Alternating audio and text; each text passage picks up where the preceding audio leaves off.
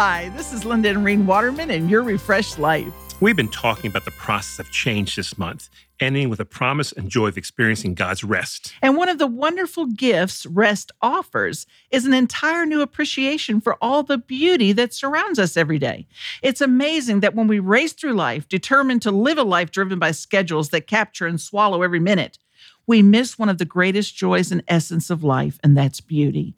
God created a world filled with beauty for us to behold that we might know Him better. Have you ever stood in front of a glass aquarium wall teeming with fish of every color and design, or stood in a meadow bursting with a vibrant color of wildflowers? How much does the God of the universe love beauty if fish so deep down the sea, not normally even seen by human eye, display the brilliance and beauty of an artist? It's really amazing. And when we finally find rest, refreshment for our souls, we take time to appreciate the beauty that surrounds us, the beauty of the Lord. David writes in the Psalms One thing I ask of the Lord, this only do I seek, that I may dwell in the house of the Lord all the days of my life, to gaze on the beauty of the Lord and to seek him in his temple. When going through the process of change and transition, the best thing we can do as we rest in His sovereign care and provision is to appreciate the beauty of the world He has placed all around us.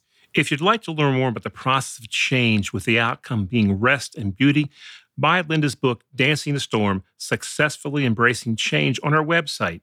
And remember, live refreshed. Share your refreshed life today.